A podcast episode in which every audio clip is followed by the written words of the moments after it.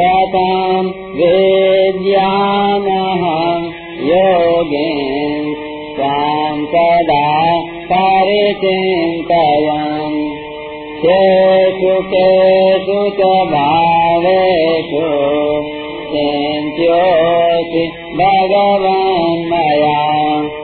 सत्रहवा श्लोक। हे योगिन, हरदम सांगो पांग चिंतन करता हुआ मैं, आपको कैसे जानूं? और हे भगवान, किन किन भावों में आप मेरे द्वारा चिंतन किए जा सकते हैं? अर्थात, किन किन भावों में मैं आपका चिंतन करूँ? व्याख्या कथम विद्या महम योगी स्वाम सदा परिचिंतन सातवें श्लोक में भगवान ने कहा कि जो मेरी विभूति और योग को तत्व से जानता है, वह अविचल भक्ति योग से युक्त हो जाता है। इसलिए अर्जुन भगवान से पूछते हैं कि हरदम चिंतन करता हुआ मैं आपको कैसे जानूं? केशु केशु च भावेशु, चिंतियों से भगवान मया आठवें अध्याय के चौदहवें श्लोक में भगवान ने कहा कि जो अनन्य चित्त होकर नित्य निरंतर मेरा स्मरण करता है, उस योगी को मैं सुलभता से प्राप्त हो जाता हूँ फिर नवे अध्याय के बाईसवें श्लोक में कहा कि जो अनन्य भक्त निरंतर मेरा चिंतन करते रहते हैं, उनका योगक्षेम मैं वहन करता हूँ। इस प्रकार चिंतन की महिमा सुनकर अर्जुन कहते हैं कि जिस चिंतन से मैं आपको तत्व से जान जाऊँ, वह चिंतन मैं कहाँ कहाँ करूँ? किस वस्तु, व्यक्ति, देश, काल, घटना, परिस्थिति आदि में मैं आपका चिंतन करूँ? यहाँ चिंतन करना साधन है। और भगवान को तत्व से जानना साध्य है। यहाँ अर्जुन ने तो पूछा है कि मैं कहाँ कहाँ, किस किस वस्तु, व्यक्ति, स्थान आदि में आपका चिंतन करूँ? पर भगवान ने आगे उत्तर यह दिया है कि जहाँ जहाँ भी तू चिंतन करता है, वहाँ वहाँ ही तू मेरे को समझ। तात्पर्य यह है कि मैं तो सब वस्तु, व्यक्ति, देश, काल आदि में परिपूर्ण हूँ।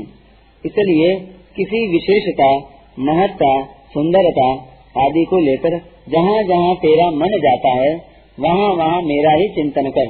अर्थात वहाँ उस विशेषता आदि को मेरी ही समझ।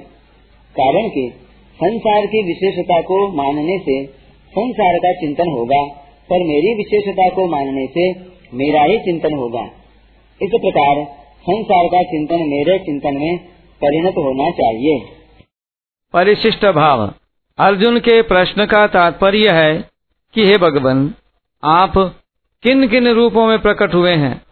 जिन रूपों में मैं आपका चिंतन कर सकूँ?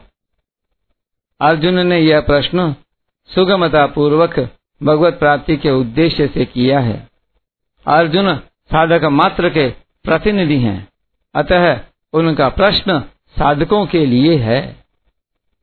अर्जुन भगवान श्री कृष्ण को तो जानते थे, पर उनके समग्र रूप को नहीं जानते थे उनमें भगवान के समग्र रूप को जानने की जिज्ञासा थी इसलिए वे पूछते हैं कि मैं आपके समग्र रूप को कैसे जानूं? किन रूपों में मैं आपका चिंतन करूँ? इससे सिद्ध होता है कि विभूतियाँ गौण नहीं हैं प्रत्युत भगवत प्राप्ति का माध्यम होने से मुख्य है। विभूति रूप से साक्षात भगवान ही हैं। जब तक मनुष्य भगवान को नहीं जानता, तब तक उसमें गौण अथवा मुख्य की भावना रहती है। भगवान को जानने पर गौण अथवा मुख्य की भावना नहीं रहती। क्योंकि भगवान के सिवाय कुछ है ही नहीं। फिर उसमें क्या गौण और क्या मुख्य?